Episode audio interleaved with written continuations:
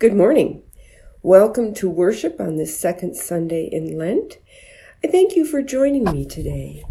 And let us begin our worship with a confession and forgiveness. In the name of the Father, and the Son, and the Holy Spirit. Amen.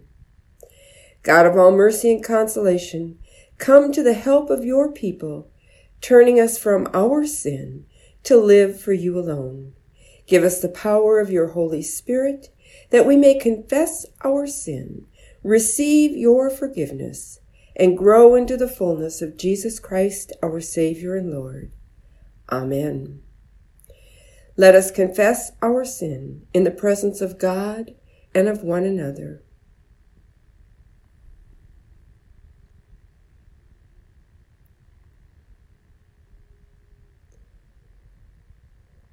Most merciful God, we confess that we are captive to sin and cannot free ourselves. We have sinned against you in thought, word, and deed, by what we have done and by what we have left undone. We have not loved you with our whole heart. We have not loved our neighbors as ourselves. For the sake of your Son, Jesus Christ, have mercy on us. Forgive us, renew us, and lead us, so that we may delight in your will and walk in your ways to the glory of your holy name. Amen. In the mercy of Almighty God, Jesus Christ was given to die for us, and for his sake God forgives us all our sins. As a called and ordained minister of the Church of Christ, and by his authority, I therefore declare to you the entire forgiveness of all your sins, in the name of the Father, and the Son, and the Holy Spirit. Amen. The grace of our Lord Jesus Christ, the love of God, and the communion of the Holy Spirit be with you all. Let us pray. O God, by the passion of your blessed Son, you made an instrument of shameful death to be for us the means of life.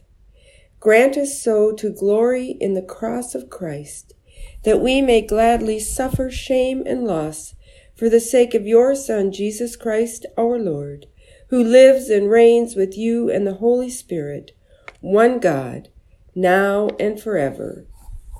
Amen.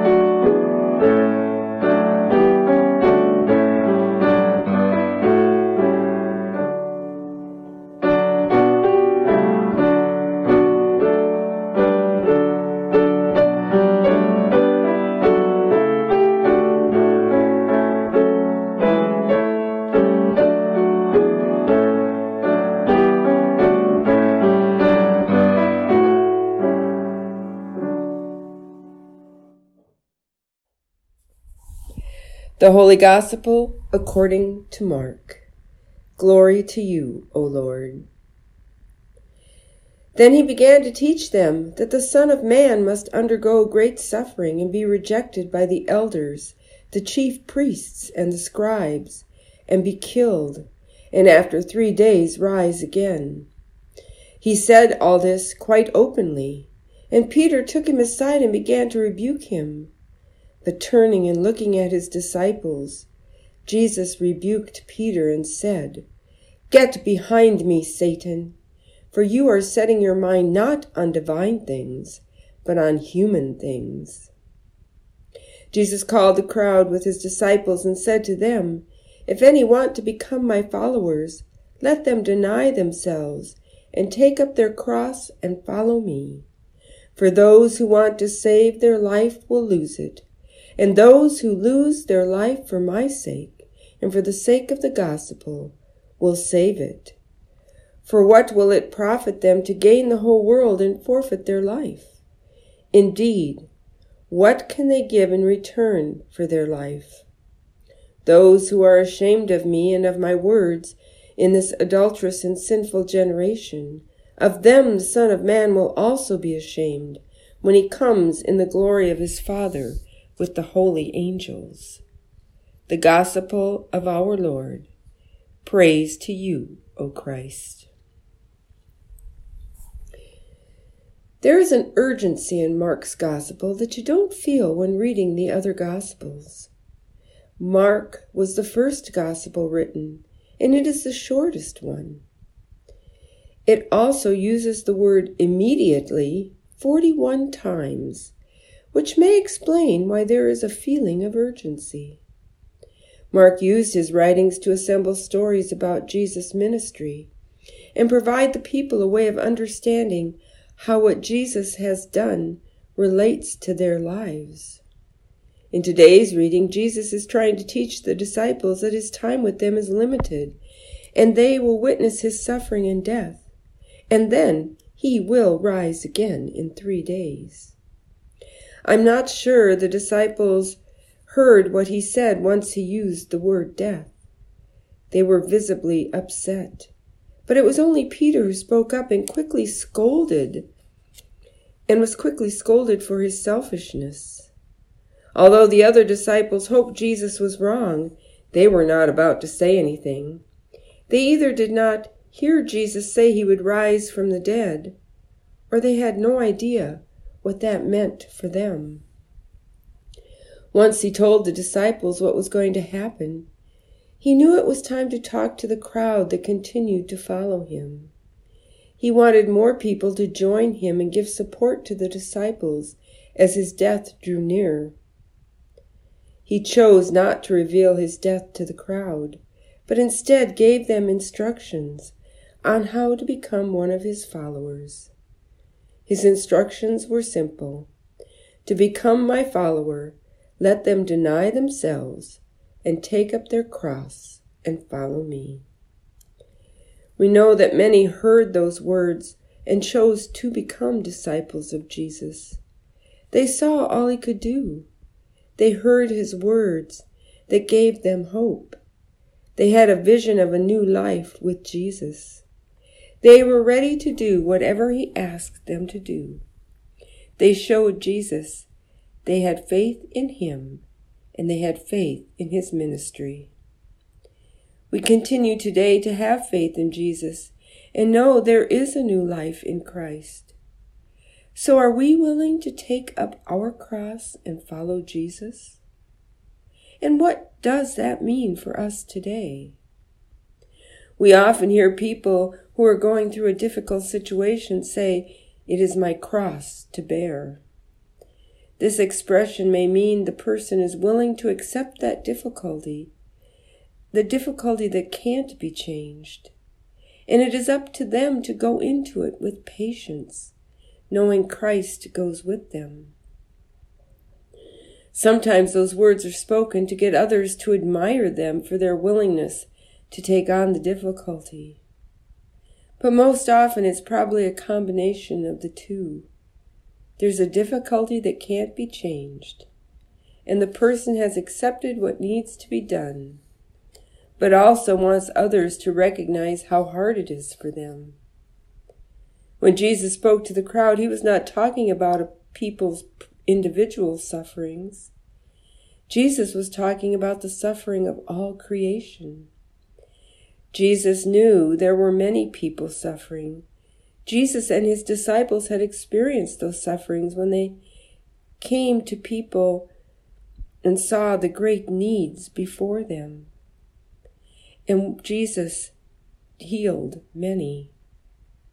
Now that his death was coming, Jesus knew others would need to come to the aid of those who were in need. That is when Jesus was hoping the followers would do just that when he was gone.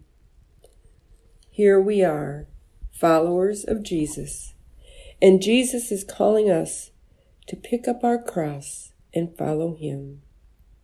Just like the early disciples, this is not a personal cross. It does not point to our personal problems, but the cross we are holding is pointing to all the suffering in the world. We are called by Jesus to do as Jesus did feed the hungry, care for the sick, clothe the naked, and continue to spread the good news of Jesus Christ. God is also calling us to care for all creation. That includes the animals, the lands, and the seas. The responsibilities that come with carrying the cross of Jesus can make the cross very heavy. The tasks may seem daunting and impossible to accomplish. God's creation continues to suffer and people face many difficult situations. But we must remember we are not alone. There are many people willing to carry the cross of Jesus. If we all band together like the early disciples, we can accomplish much in the name of Jesus Christ. We can come together as a family, a community, a state, a nation to help others. But most important, we can come together as a church. We can do things here as a church in this community. We can join with other churches in our synod and we can join with the churches in the ELCA. In turn, our churches can band together with other church bodies to help in all kinds of situations in the world. The cross we carry will not seem so burdensome when we join our efforts with those around us. Today at Faith and next week at Our Savior's, our church councils will be installed.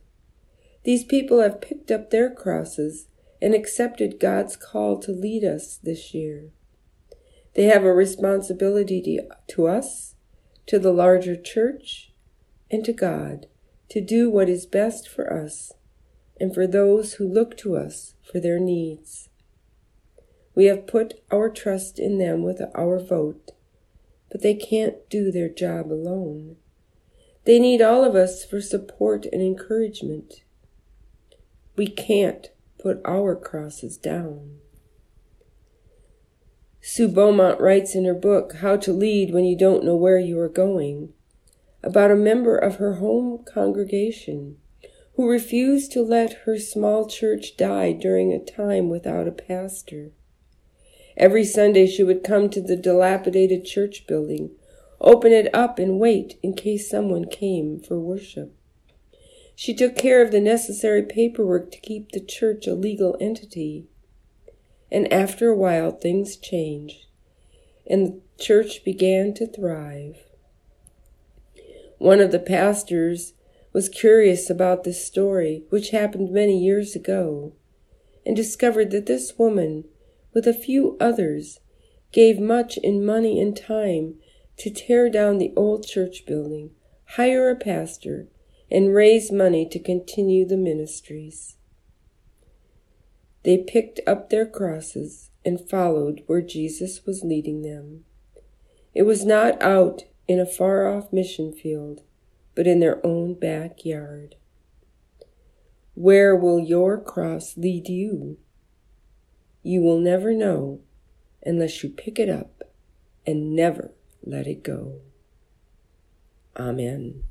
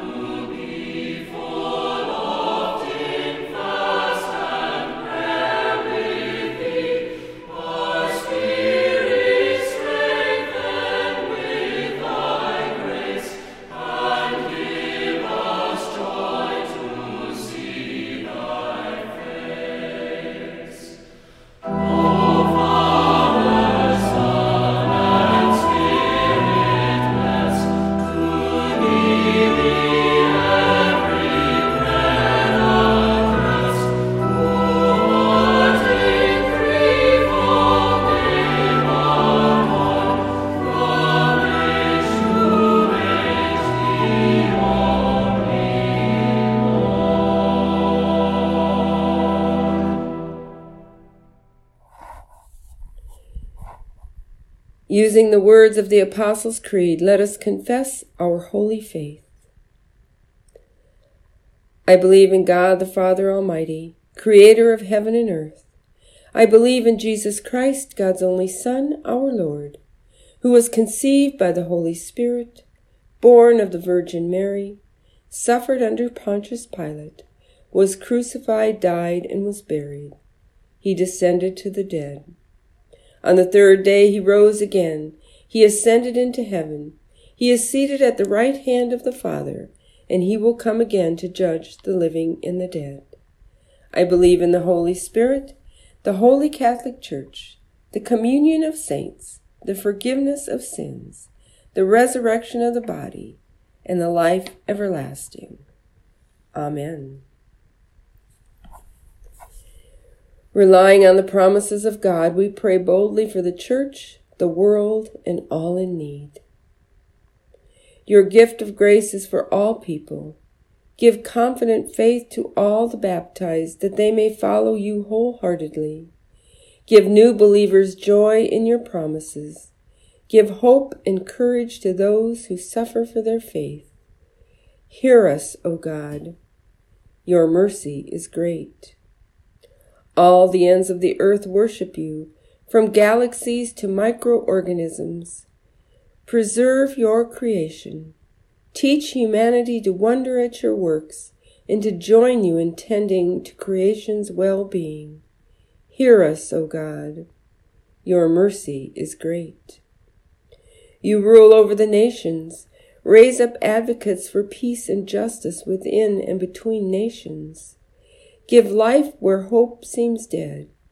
Call into existence new realities we cannot even imagine.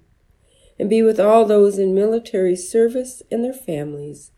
May their ways be safe and their homecomings joyful. Hear us, O God. Your mercy is great. In Jesus, you joined humanity in suffering and death. Reveal to all the depth of your love shown on the cross. Accompany all who suffer in body, mind, and spirit.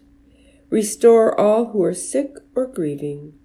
We pray especially for those affected by COVID, those listed in our bulletin, those we carry in our hearts, and those we name aloud.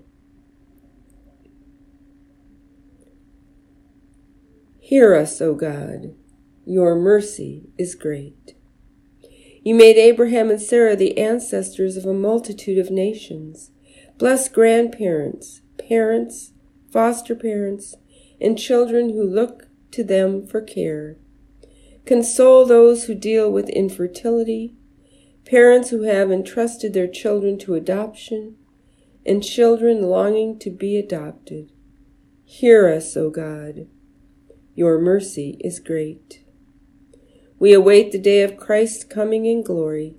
Lead us by example for all the saints whom you have called to take up their cross and follow you, that together we may find joy in our lives in you. Hear us, O God. Your mercy is great. We entrust ourselves to all and all our prayers to you, O faithful God, through Jesus Christ our Lord. Amen. Lord, remember us in your kingdom and teach us to pray. Our Father, who art in heaven, hallowed be thy name. Thy kingdom come, thy will be done, on earth as it is in heaven. Give us this day our daily bread, and forgive us our trespasses, as we forgive those who trespass against us. And lead us not into temptation, but deliver us from evil. For thine is the kingdom and the power and the glory forever and ever. Amen. The Lord bless you and keep you. The Lord's face shine on you with grace and mercy. The Lord look upon you with favor and give you peace. Amen.